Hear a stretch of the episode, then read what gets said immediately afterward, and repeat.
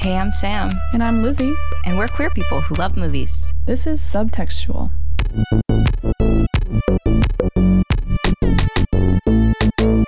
Bonjour, madame. Hey, what's up? What's up, girl? I'm I'm ready to talk about this movie. Good. I I love that you just skipped past the "How are you?" question because fuck that question right now. I'm not doing great right now. Yeah. I'm doing pretty.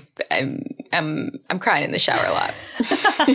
It's all good. Good thing we have such a distraction with this podcast. yeah, this movie also made like is like a tearjerker. Yeah. Did you cry when you were watching Summer of '85? No, but I feel like if I had watched it at another time, I totally could have cried. Like an evening or something? Because I know you watched it during the day. Yeah, I watched it this morning with like my coffee and my breakfast, so like That's cute. I wasn't beaten down by the day yet enough to cry. now though, by now, yeah, I could probably Oh, cry. ooh, I wonder if I can make her cry this episode. So, the film we're talking about is called Summer of 85, or the original French title, Été de 85. I had to do something with this 10 years of French education, okay? Something. So, a quick synopsis about this movie is during summer vacation, a naive young man, Alex, falls head over heels for an older boy. After the boy's death, Alex struggles to keep the promise he made to his lover. Work. Which, when I read other um, plot, po- uh, what are they called?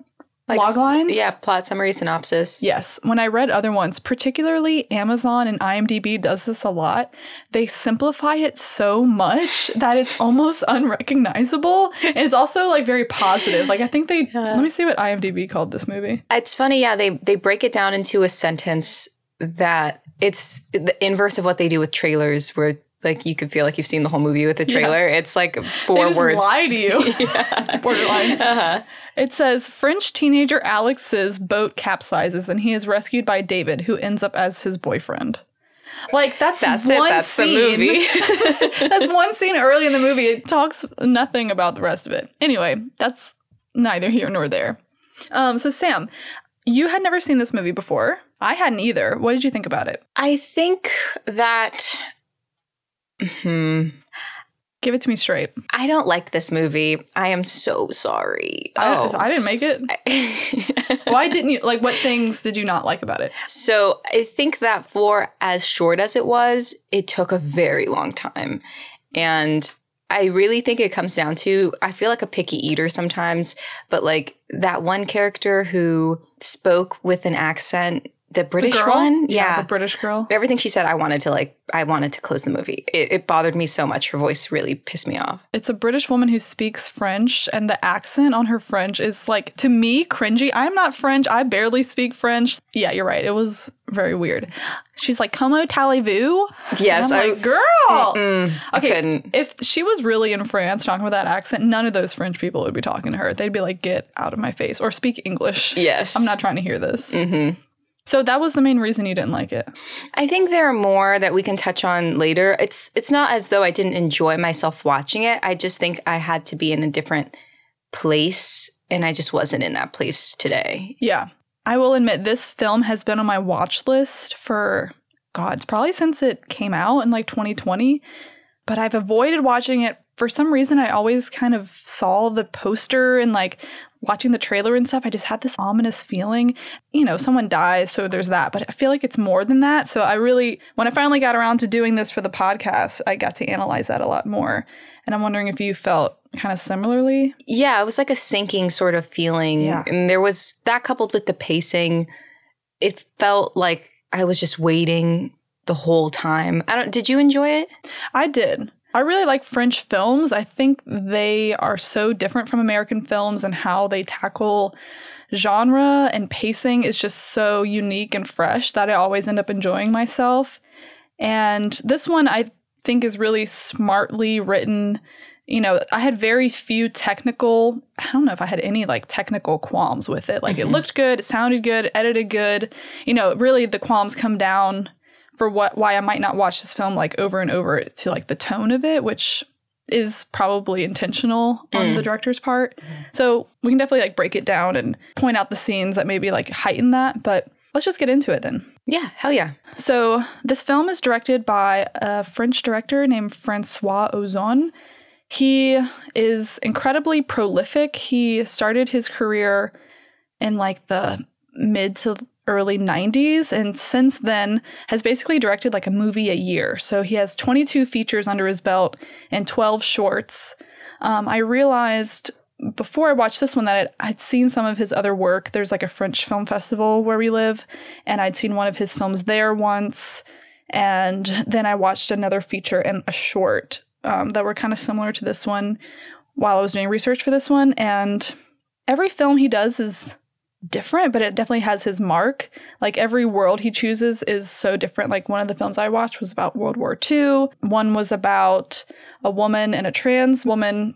And most of his films seem to have like kind of similar themes, just from what a few things I have watched.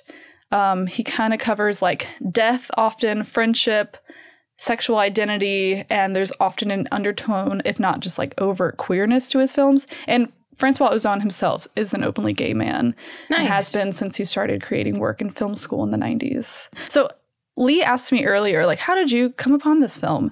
And I found it when I was looking at this list on Letterboxd called If You Liked Call Me By Your Name, You'll Probably Like These. Yeah. And this one was on that list. Mm-hmm. And as I watched it, other than like, of course, it takes place in France in the 80s in mm-hmm. summer.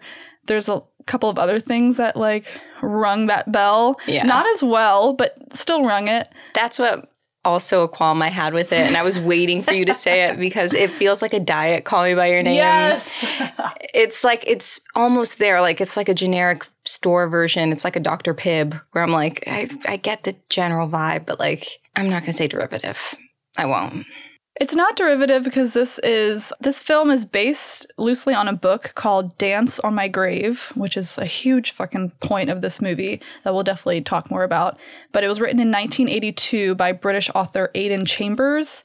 This book is pretty interesting. I didn't have time to read it, but reading stuff about it online and the plot, it's notably one of the first and few young adult books that tackles a homosexual relationship without any negative connotation to the relationship. Mm. And even as late as 2004, it has been considered on banned book lists by haters, mostly from small towns in Texas, but haters nonetheless. So Francois Ozon, when he was 16, actually found this book, read it, and as a young aspiring filmmaker, wanted to make it into a film. And in fact, was one of the first uh, scripts he started working on. And he intended for this to be his feature debut, but it just it didn't work out like that. Um, so he kind of like had this idea in the back of his head for the past 30 years and you know 30 plus odd movies, and finally got the chance to do it in 2020. That's really interesting that it it was like something that took him so long. It, I mean, it shows when you watch the film. It sounds like I don't like this movie. And I think it really is just based on the time that I watched it. Cause I feel like, you know, if I was in a different headspace and watched it at a different time of day, I would have really liked it. But you can tell that it's done with like a lot of care and consideration. Yeah, the characters feel really honest and it feels like a fantasy at times, eh, particularly the like before the death scenes. They have this color and this just tone and energy to them that feel very youthful that it seems Ozon like drew directly upon his childhood in France and his teens. And there's also some historical factors that kind of contribute to this world that we'll get into a little bit later, but that's kind of the the origin of this movie and I just want to talk a little bit about Francois Ozon the director. so he is considered to be a part of this film movement called cinema du corps, which means cinema of the body. Hmm. Essentially, the definition that I found online of this describes it as a crossover between sexual decadence, bestial violence, and troubling psychosis. Uh, it has roots in art house cinema and horror. So, kind of think like the American version of body horror cinema and cinema du corps would be like Saw or Hostel, hmm. kind of what is considered like torture movies, though in the like cross the pond European version of cinema du corps, it's less about torture mm-hmm. and violence and more about pain huh. and how that's interpreted. And it's also it's, it's kind of hard to describe. Basically, they want the audience to like squirm. They hmm. want to like show nakedness and body and physicality in a way that kind of takes away the commercial lacquer that can be put on like, you know, the beautiful films of more commercialized media. Mm-hmm. So whenever I was trying to figure out a way to describe it, that was the best way I could come up with is like you want to make the audience squirm a little bit. Yeah. Like make them face something. it creates this like presentness in your film watching because you are actively like straining.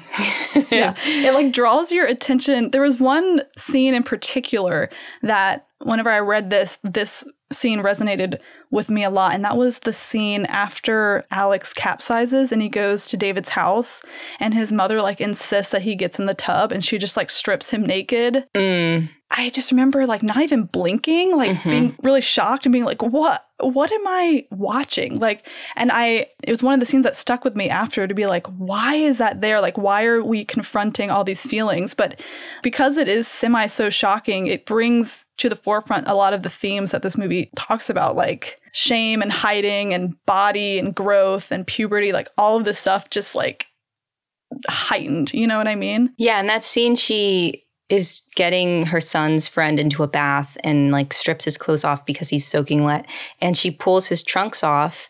She's kneeling on the floor, so she's like eye level with his junk and she pulls his trunks off and then he has his hands over his crotch and then she like puts them to the side and at that at that point I was like covering myself cuz I was you just don't want to be seen like that. It's very very inappropriate. so inappropriate. And it definitely, when we first meet this character, the mother, we know something's off. She is just off. She is fucking Mhm. weird. And then we learn her husband has recently passed. And so, in my mind, in that moment, you learn a lot more about her than him. Mhm. It's like she kind of treats him like a boy. Mhm.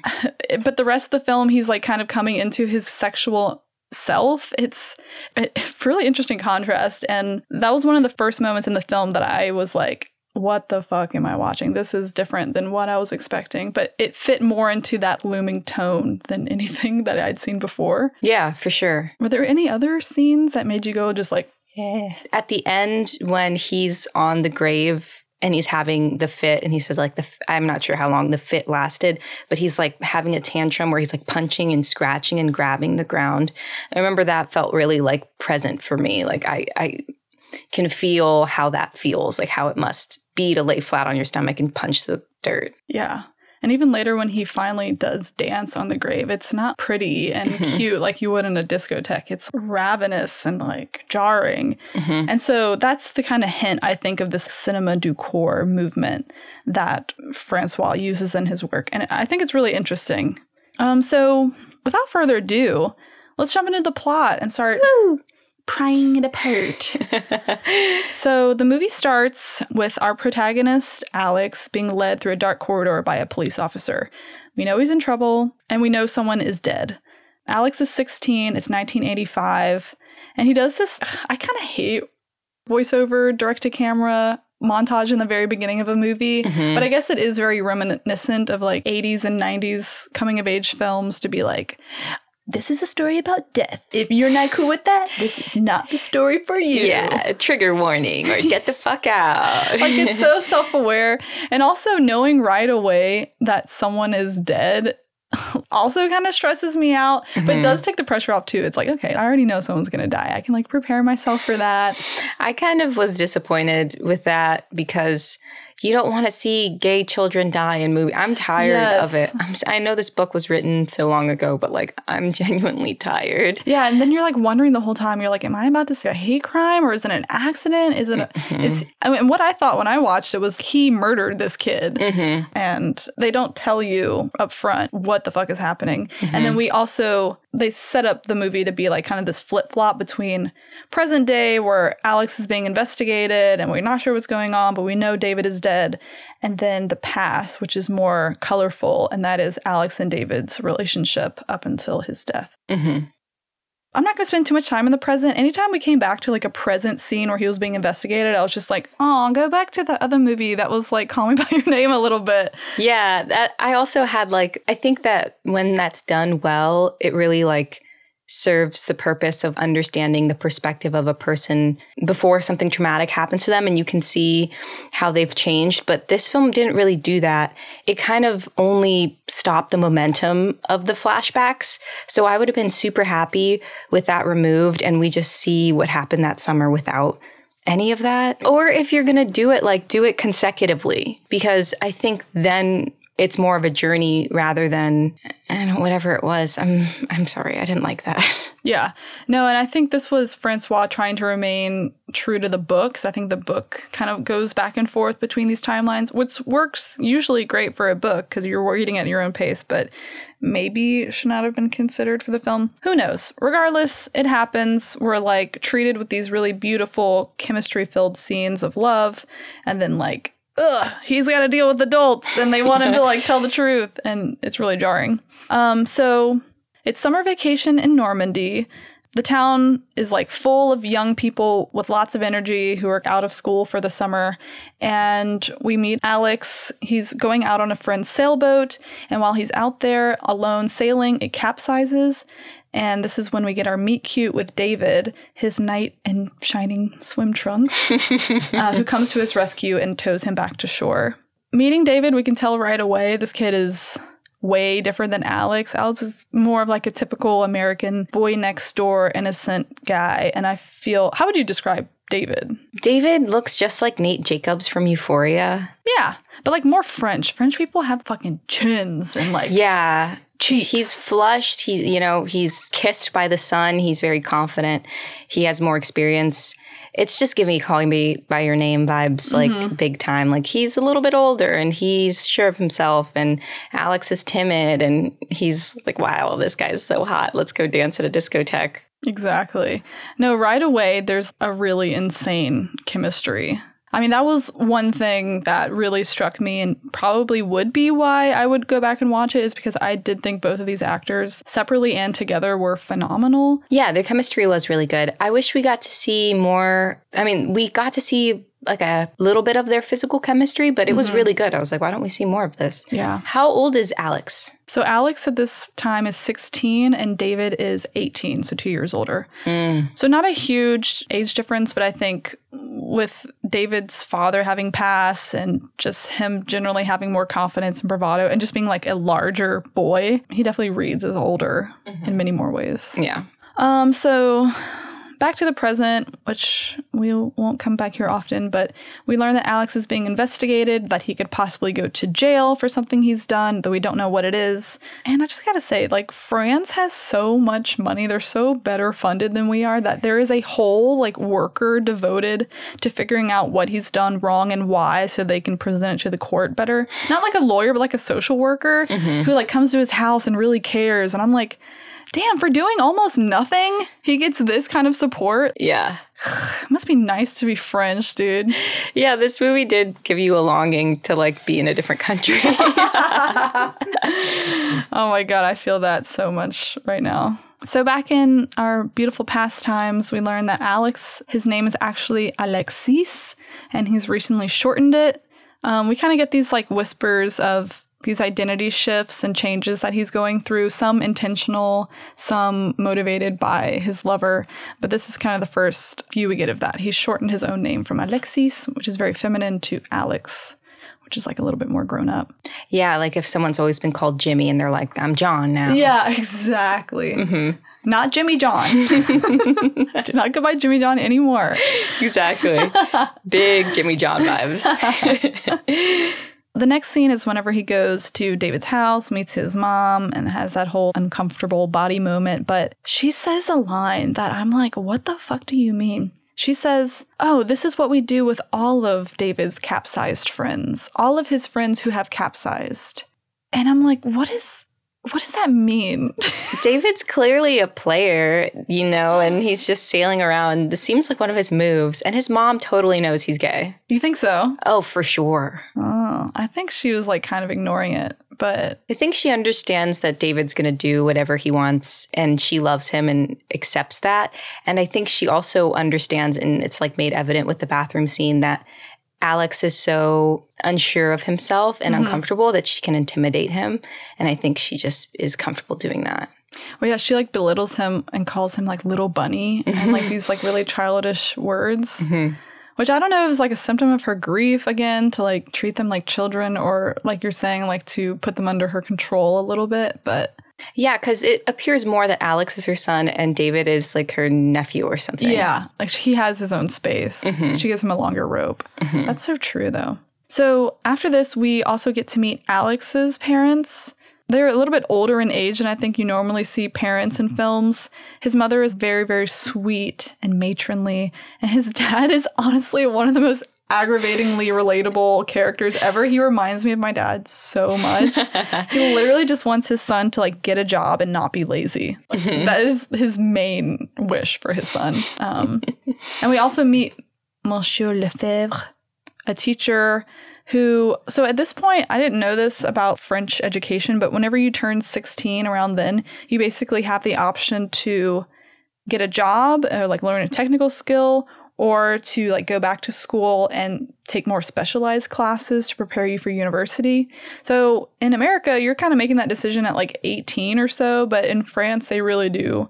like at 16, you're expected to know kind of what you want for your future, Mhm. which is a main thing that Alex is battling with in this film. And we kind of have David, on the other hand, who was on that track of school and had to work in the shop after his father died, you know, and then like Alex is being pulled in two ways because his dad just wants him to work, his mom just wants him to be happy, his teacher thinks he should go and be a writer, and all these things are kind of happening to him. Sounds stressful. Like if I, if I was 16 and picking my career, at that point I, I don't think I was on film yet. I think I was still in the marine biologist phase. Mm. Or I was watching a lot of House and wanted to be like a diagnostic medicine person like House. Psycho. I was in the same boat as you where I could watch a movie and it could change my opinion as what I wanted to do for the rest of my life. And then I realized I think I just like movies. Yeah. Yeah, God bless my mom to like pull that out of me. Like Mhm. she realized how heavily well, it's because I always watched the second DVD. Like, and after watching the second DVD of Moulin Rouge like a thousand times, she was like, wow, you really seem to like how movies are made. What if you went to film school? yeah. What mom encourages their kid to go into liberal arts? Not my mom. oh my God. Thanks, mom. Thanks. So that night, the boys go on what I consider their first date. They go to a movie. And I don't know if you remember this shot, but we're like in the movie theater from the POV of like the screen looking into the audience. Mm-hmm. The bottom level is totally full of people, but they're sitting at the top on the balcony alone in the center and like the projectors like shining over their heads and they're eating popcorn together. Ah, that's like the movie I want to watch. Exactly. I love that scene in that shot. I was like, I'm cozy here. I want to stay here. Yeah. Oh, and the colors were so great. Mhm. After this, though, they leave the movie theater and they come across this super drunk guy who's stumbling in the street. And they have kind of a spat about what they should do about it. David is like, Oh, we got to help this guy. Like, he's going to get hurt if we don't pick him up and drag him around. And Alex is like, What? He did it to himself. Leave his ass there. Mhm. David ultimately wins out because he's in control of everything. And they take the drunk guy to the beach, flop him on the sand. And I thought that was like, why? That's such an interesting way to like show that these two boys are different. I think it's also a way to like cleverly show that the interaction that David had with Alex at the beginning of the film wasn't exactly mm. special Yes. to who David was. If he sees someone struggling, he's going to help them to be their like knight in shining armor. And so he's like, "Hey, you want to go to the beach? I'll take you to the beach." Yeah. And it just seems like he racks up those experiences very easily and then cashes them in later if he feels like it, you know? Yeah, especially if that person he's trying to help is a cute boy that he can like brush his hair. Yeah. Anyway, this guy will come back again later. Um, so the last person we meet in this cast of characters is your girl Kate with the accent. I really hate her. I was until the end of the film that I warmed up to her. Felt like I was supposed to like her, I guess. I don't hmm. even know that though, honestly, because Alex has kind of a negative reaction to her. Yeah, it was difficult to decipher what her character was meant for because it wasn't a fully fleshed character in its own right. That I was just like, okay, is she here to move the story along? Because I really fucking can't stand her. Yeah. but she wasn't a villain either, you know? No. So, Yeah, she ends up being like an actually good person towards the end. But yeah, she's here. She's flirting with all the boys. She's just kind of living her au pair life. So Alex begins working with David in the little family shop they own, like a little nautical shop. And David also buys Alex a motorcycle helmet so he can ride on the back of his motorbike. I should let you speak to this because you are the in-house expert on how mechanical transportation is a metaphor for sex between two men. Yes. But did you get that in this scene? Well, yeah, for sure. and like David doesn't wear a helmet. Mm-hmm. So it's kind of like, here, I'm going to make you feel safe, but I'm living on the edge of danger and you have to hold on to me. And I'm so confident. It's like fucking cat and mouse. Mm-hmm. But Alex is all in, you know? David definitely just wants someone to like follow his lead. And he gets that. Yeah, David, I think, is being a not, I don't want to use chauvinist, but I think he's very clearly signaling, I don't need this, mm-hmm. but it's clear you need this. And I'm happy to help you along, which it's also like a metaphor for like sleeping with a man for the first time. 100%. percent It's mm-hmm. like, Alex literally says, like, this is my first time. And David's like, well, put your hands here, your legs here, hold on tight, and just lean into it. That's gay sex. You know, later on, they do eventually have sex. We don't see it, but it's clearly insinuated off screen. And I was like, oh, this is the only, like, sex scene we're gonna get. Yeah. It's not. I mean, the French don't hold back. oh my God. I said earlier that I really like French films, and there's very few French films I don't like, but there is one that I actually hate. Is it blue is the warmest color? it is. We have to do that soon. I could. Oh, Do girl, we have to do it? I'll do it. I'll tear that film a new asshole. Let's go. I'm ready for that. This movie is better than that. True or false? I don't like either, so I can't really say. At least this one's less than three hours long. That is so true. that is so true. Yeah, then this one wins. Disrespectful. um, so on their second date, the next night, um, the boys go to a carnival, and we get another like floaty feeling scene, like the movie theater where they're in the um, roller coaster. so cute, and the colors of that scene also are very like rainbowy. I hate roller coasters. You do? I cannot with roller coasters. What is it? Is it the up down? Oh, is it's it the, the, lack of control. So it's all of it. Ah, okay. So any roller coaster. There's not like one. Usually people who don't like roller Space coasters. Mountain is chill. Huh, okay. Because there's no like crazy amounts of control loss. It's all little. Me, me, me, me, me, me. It's like, me. Yeah, it's, not like, you're in a pinball oh, machine. fuck." Yeah, exactly. exactly. But you're a roller coaster person, I can I tell. I love roller coasters. a roller coaster tycoon. As long as I'm not hungover, I'm gonna get on that roller coaster. it's great. oh my god, the number one worst place to go on a hangover is like a fucking amusement park. Absolutely. Yeah. Oh my God. Hell no. I'm going to Disney World with my family in like a month, and I, You are? I didn't tell you this. No. I'm going to Disney World with 10 people. We all have matching shirts. And I said, I will only go if I can be drunk the whole time. And they were like, yeah. So now I might get to test out that hungover theory. Oh my gosh. Yeah. Go on uh go on what's that one? Tower of Terror. No, what's the one where it's the snowman? Oh, uh, yeah. Everest and Animal yes, Kingdom. yes. Actually, I did go on that one when I was in high school and I liked it. yeah, I like that It too. wasn't too scary and it told a story. You know, I, ha- I need to be distracted. I need a beginning and middle and end. There's three acts and Yeah. a climax. Uh-huh. Great. Okay, so at this carnival, anyway, at this carnival, they run into the boy who owned the boat that Alex capsized, and he like comes at him and is like, "What did you do to my boat? I had to pay a fine." And David's like, "Whoa, chill, He's bro." Pepe Le Pew. yeah, sorry, that's all French people to me. Just kidding. Y'all are individuals. Um, he calls. Da- it's not clearly a fight about like them being gay, but one of them does call David the F word, and then they end up in a little fist fight and they run off like laughing. It's all in good fun. Boys fighting. Boys just being boys. Yeah, just just saying the F slur and hitting each other in the face at a carnival for At children. a carnival for children. Anyway, so um, and then they go home, kind of tend to each other's wounds, and that night they have sex, which, if I'm not mistaken, Alex describes as one of the most beautiful nights of his life. Uh, it's a nice moment in the scene. Um, I actually do want to show you part of this scene. Pourquoi Pour moi Je suis crevé, David, lâche-moi. Non, promets, c'est tout, c'est rien. C'est si dur que ça Non, mais. Alors Mais je sais pas, je comprends pas, ça n'a aucun pas grave, arrête d'essayer de tout comprendre.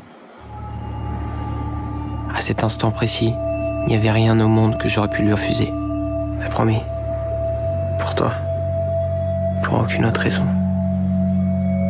So Uh, Lizzie just showed me a scene in which David asks Alex to promise to dance on his grave if he dies. And Alex initially really doesn't want to, which seems weird because it's like Alex's idea to be obsessed with death. Mm-hmm. Um, but he eventually agrees and then they make out. This is one of the scenes that I wanted to unpack because, like, this whole dance on my grave thing is such a big request and it hinges on, like, so much of what happens. Why would you ask someone to dance on your grave? What would that symbolize to you? I'm not sure where that would come from. Because I feel so like medium about this movie, it makes it hard for me to defend some of their choices. Whereas in Call Me By Your Name, they make a request like you call me by your name and I'll call you by mine. And that just seems like this visceral thing that happens in a moment where you're like in a daydreaming place with someone else mm-hmm. that you trust so much and you can make these weird requests. But this to me seemed like maybe it was a service to the book and it just didn't come across so clearly in the mm-hmm. film. What do you think? Uh, I definitely get that. Like, it doesn't emotionally land as hard as Call Me By Your Name, though, like, as a standalone film, like, this is a pretty heavy emotional beat that I think lands as much as these two characters can make it land. But you're right, it's so random, but it is so literal. Mm-hmm. Usually, if someone is dying in a movie or whatever, they're like, hey, when I die, I want you to have this, or, you know, take care of my mom, which is very vague. It's like, what does that mean? Mm-hmm. But dance my grave, that's like a specific action. So I guess when I was thinking about this, I was thinking about me and you. Like if I asked you, Sam, when I die, dance on my grave, why would I be asking you to do that? Yeah. And it seems something more for me than for you. Mm-hmm. And I could just only picture like when you're dancing on someone's grave, you're like stomping on their body and like pushing them further into the ground. So I don't know, like really make sure I'm dead. like, I could come up with. Like you're forcing someone to act an an action that is usually in alignment with like joy and happiness, yeah. but you're forcing them to do it when they're thinking about you being dead. So it is kind of an odd request. I, I really do think it must come across clearly in the book, and we're just missing some of that like internal monologue there from either of the characters. I don't know if the book is like a single perspective or third party perspective or the perspective of David. I'm assuming it's Alex perspective. I'm not sure, but I think you're right. Yeah, but I think I'm just missing something there to really understand where that's coming from. Yeah. Well, to the credit of this movie, like Alex is instantly confused and almost refuses to do it mm-hmm. because he's like, why? I need to understand why. Mm-hmm. And David's like, don't understand it. Just why not say yes? Mm-hmm. You know, so if anything, it does hammer home yet another difference between these two characters and how they treat death. David's like very flippant, like, oh, you'll dance on my grave. That's a very reckless thing to do. And Alex, who takes death very seriously, a la Harold and Harold and Maude, needs to know exactly why and how. And he even asks much later in the film, Is it because of your father? Is that something your father asked you to do? Mm-hmm. And David kind of gets a little like misty eyed and he's like, No, I would have loved for my father to ask me to do that. Mm-hmm. So it definitely holds some like personal weight for David in like a really interesting way. I don't know. He's just decided that this is what he wants. And what are you to deny a, a yeah. dead person what their last dying wishes? Maybe it is because his father died so recently that he is confronting death as something that can be just around the corner, whereas teenagers often regard themselves as like immortals, you know, who can throw themselves off a boat and throw, you know, and do all of this stuff without hurting themselves. He's like, I could die tomorrow maybe. And I want you to do this, even though we've slept together once and have hung out for a week. yeah, exactly. French people, man, they're hey. intense. Mm-hmm. So the third date for the boys is probably my favorite scene in the whole movie. Yeah, I'll stand by that. My favorite scene in the whole movie where they go out to a discotheque and they're dancing with strobes and there's these rainbow lights, which if we've learned anything from Atomic Blonde, the color of the lighting signifies. Mm-hmm. So rainbow lighting is gay lighting. Um, and while they're like dancing wildly to a club track, David puts these headphones on Alex and plays a song for him. And I would like to play that song for you now. Yay! I am sailing. I am sailing.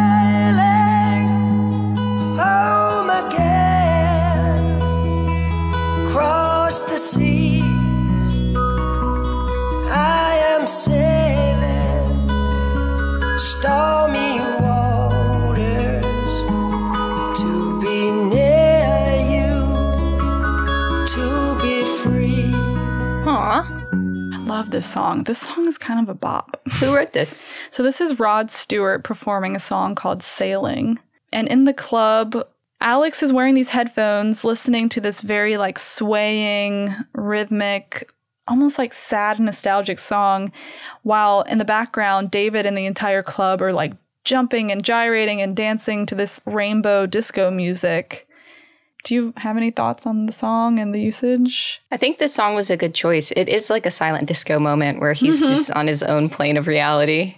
I think it was nice. Yeah, it, it was really sad. I mean, their rhythms are totally off, and there's you know they're still dancing together. But Francois has said as much in interviews that like he chose this moment to show that they're like out of sync, they're out of rhythm, and like still trying to have fun anyway, which Mhm. is like the definition of their relationship. They are truly so different, hmm and they like have this special moment where all the stars align for them, but it, it it's not going to last, you know. We Yeah. see that here. Uh-huh. And then I remember you were watching this earlier. You were like, "Yeah, cool movie, but there's no makeover scene." and I said, "Yes, there is." Yeah, Lizzie and I have been talking a lot about makeovers, and it's the episode of fan service that we have coming out this month. And yeah, I was just like, haha, this movie doesn't have one. Bitch, was I wrong? Every fucking movie, I guess, has a makeover scene. Mhm. I mean, it's very brief. Basically, David makes uh, Alex buy all these cute nautical clothes that he wants him to wear. But it's yet another like little identity shift we see in Alex. But this one's motivated by David this time, as opposed to his name. Would you say there's another makeover scene with the drag persona? Oh, you're Yeah. right. That's what I was thinking of. oh, totally. hmm Oh no, this is this is just the regular boy to cuter boy makeover. But we do get a boy to girl makeover. Yeah. Oh, I can't wait to talk about that.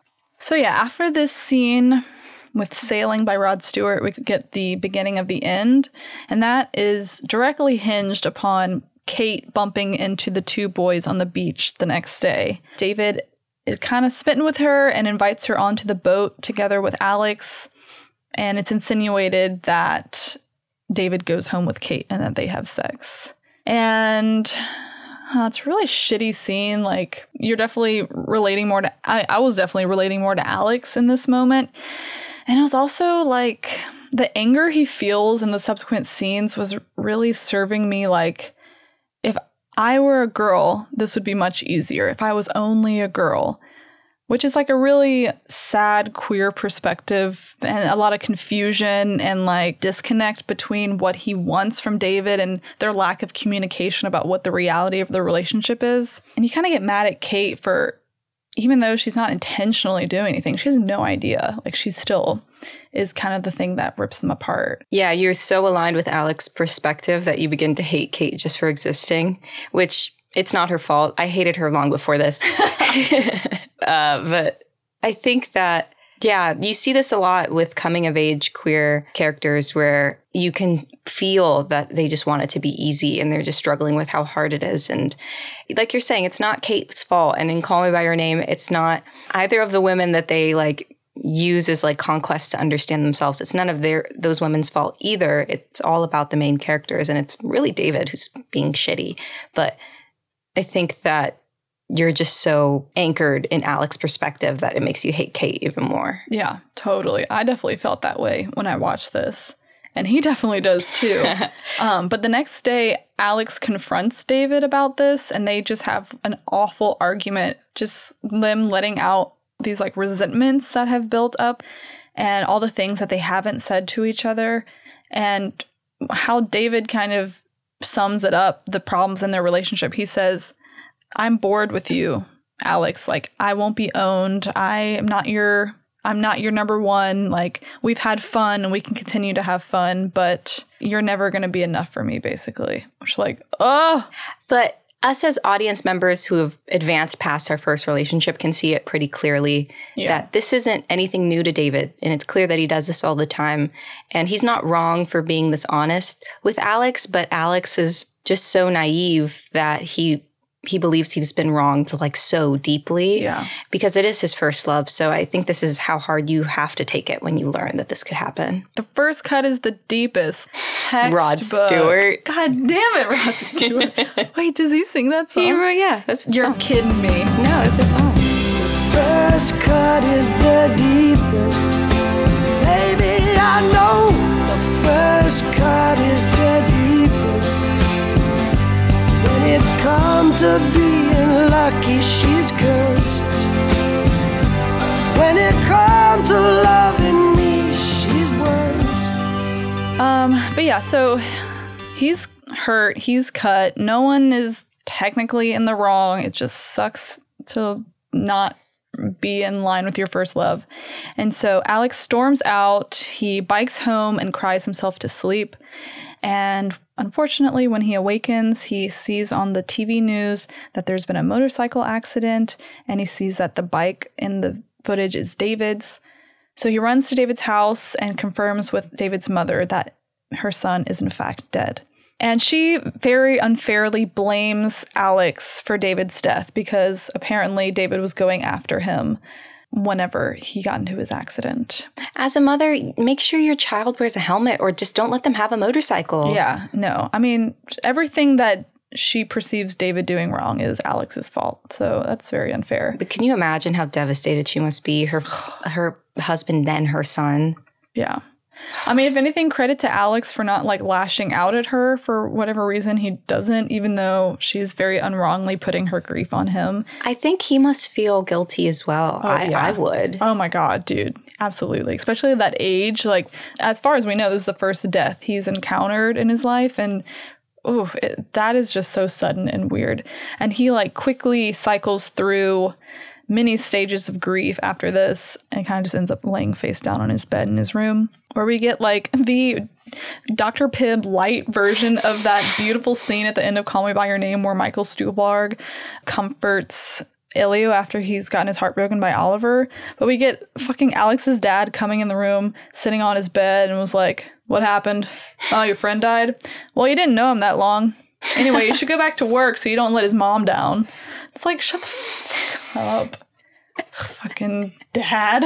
Just don't say anything. Just be quiet. Let the mom go in there. She's so sweet. yeah. So Alex is on the beach and Kate comes up to him crying.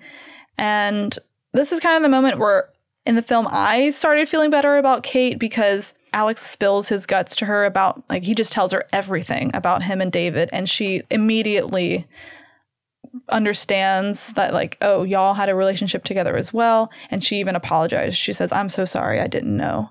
So I'm like, okay, well, I, that's what I would want to hear if I was him. Yeah. So David's mom refuses to let Alex see the body, which I don't know if I'd want to see the body of my dead lover anyway. It is strange. I don't understand his. I mean, he, he has an obsession with death that is not backed up with any mm-hmm. reason or context.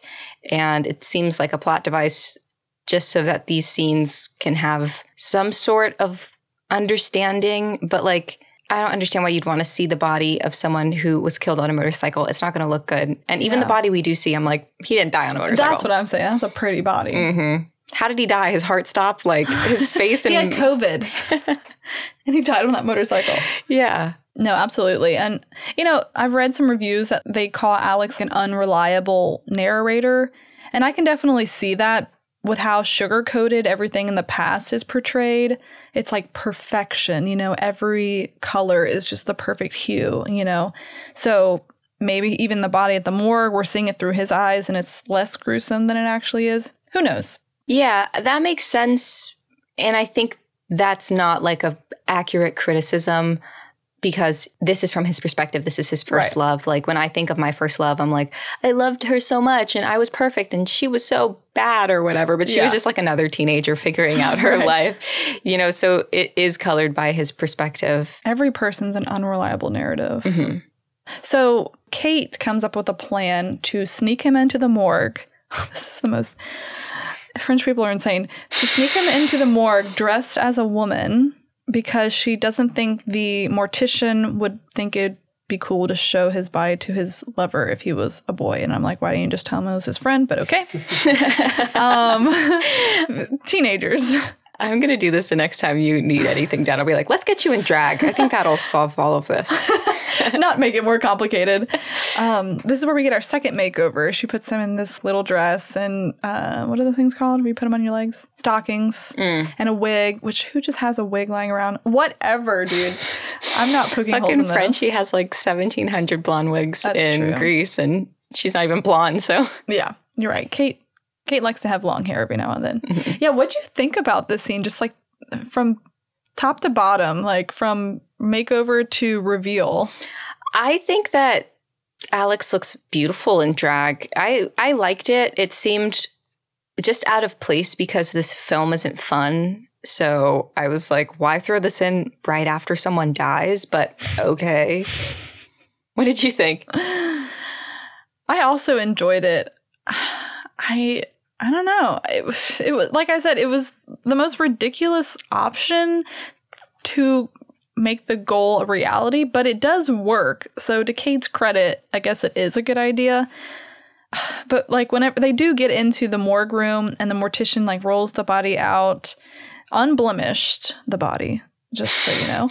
How did he die? He wasn't wearing a helmet.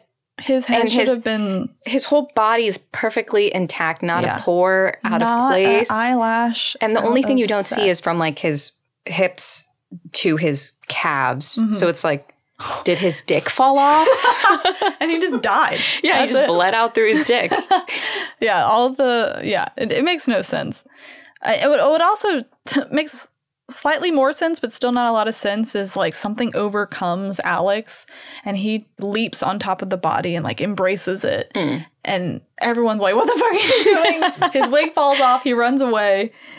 It's this whole like cinema of the body confrontation with death and identity and uncomfortable squeamishness that just it just turns up the volume on everything that everyone's feeling mm-hmm. in that room including the mortician if i was him i'd be like what the fucking ass shit is happening right now He'd get home from work being like, babe, I've got a story to tell you.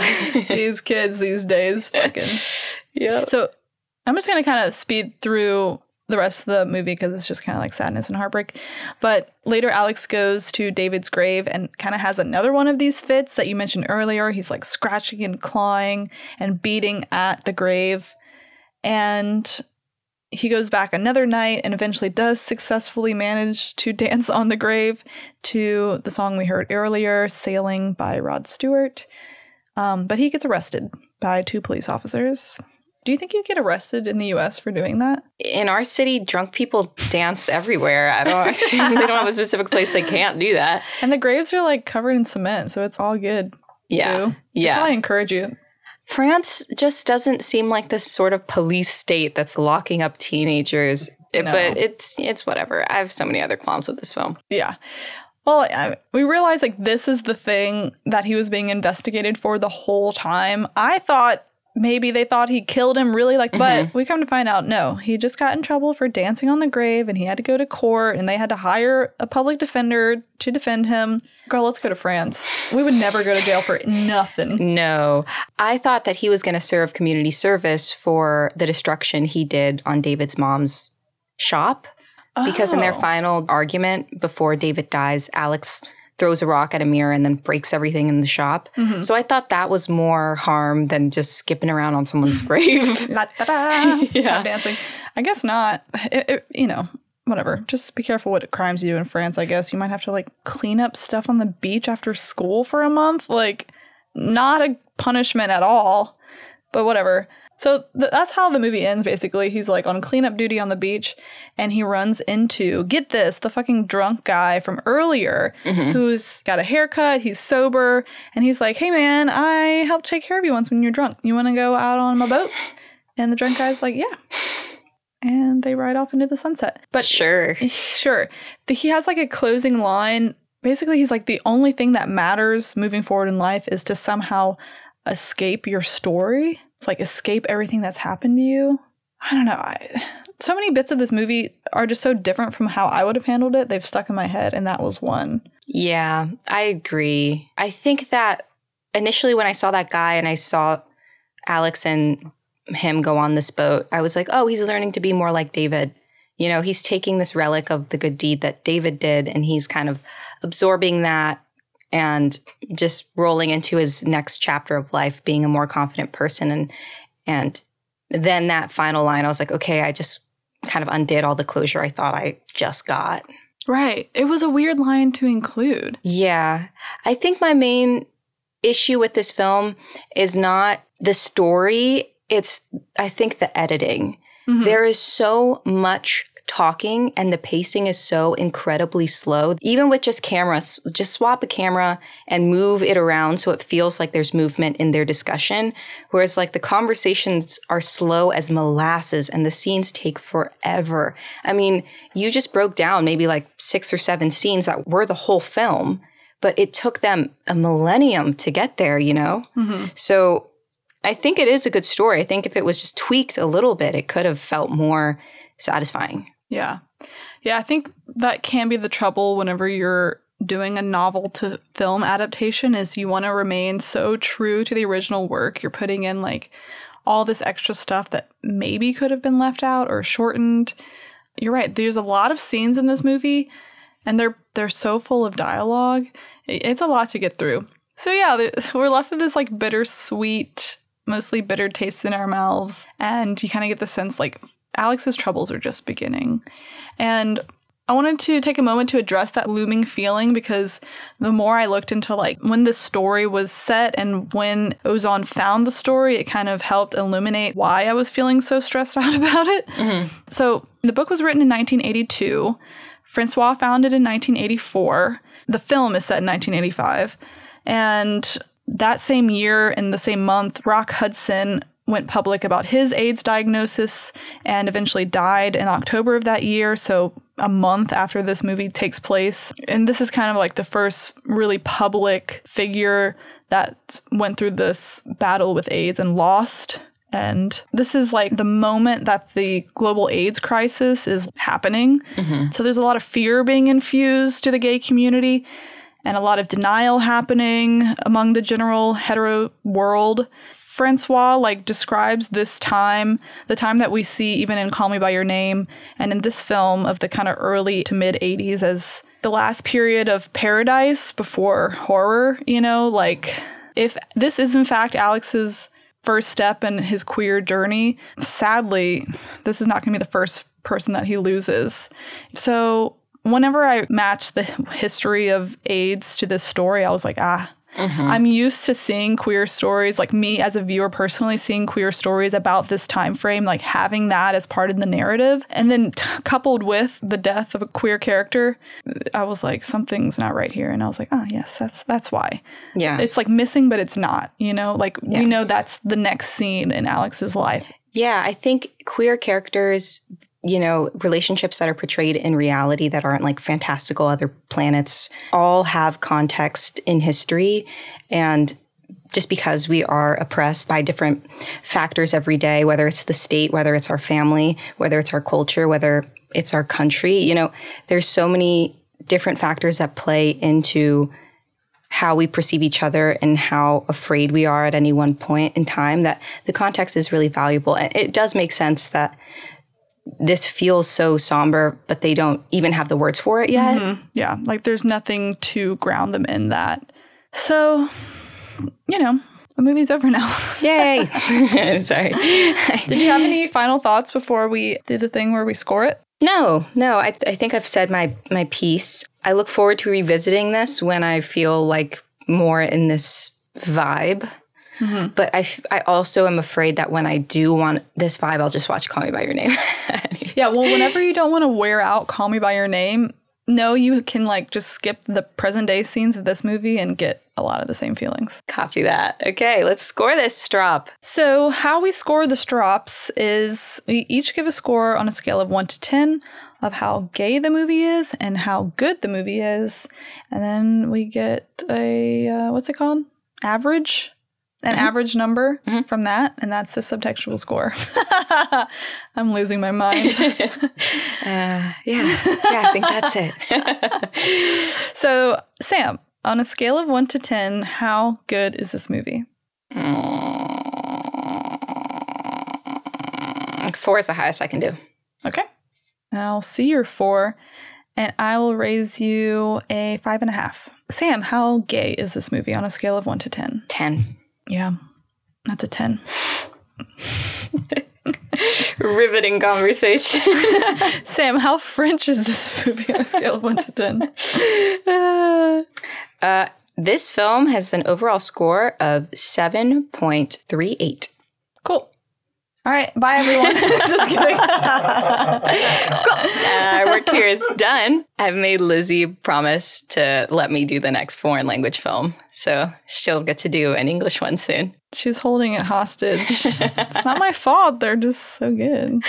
I do secretly just want her to pick a movie that I can like look away from for two seconds. the, the the subtitles are like I have to really look at them. God, this one was really, really dense. Oh, they talk so much. But hey, I took fucking 10 years of French in school and I was like, I know that word. yeah. Do you speak French like how Kate speaks French? Oh, girl, my accent is probably atrocious. Especially since the first time I heard French, it was like fucking deep South French, which is. Yeah. She speaks French like an American would speak French, like "Como allez-vous, y'all?" hey y'all, how's it going? Je m'appelle Lizzie. Ete de quatre-vingt-cinq. I was talking about Kate, but if that's how you speak too, Oh. then that's a little. That's awesome. Oh, she does have that one cute moment where she says something in English, and Alex is like, I have no idea what she just said.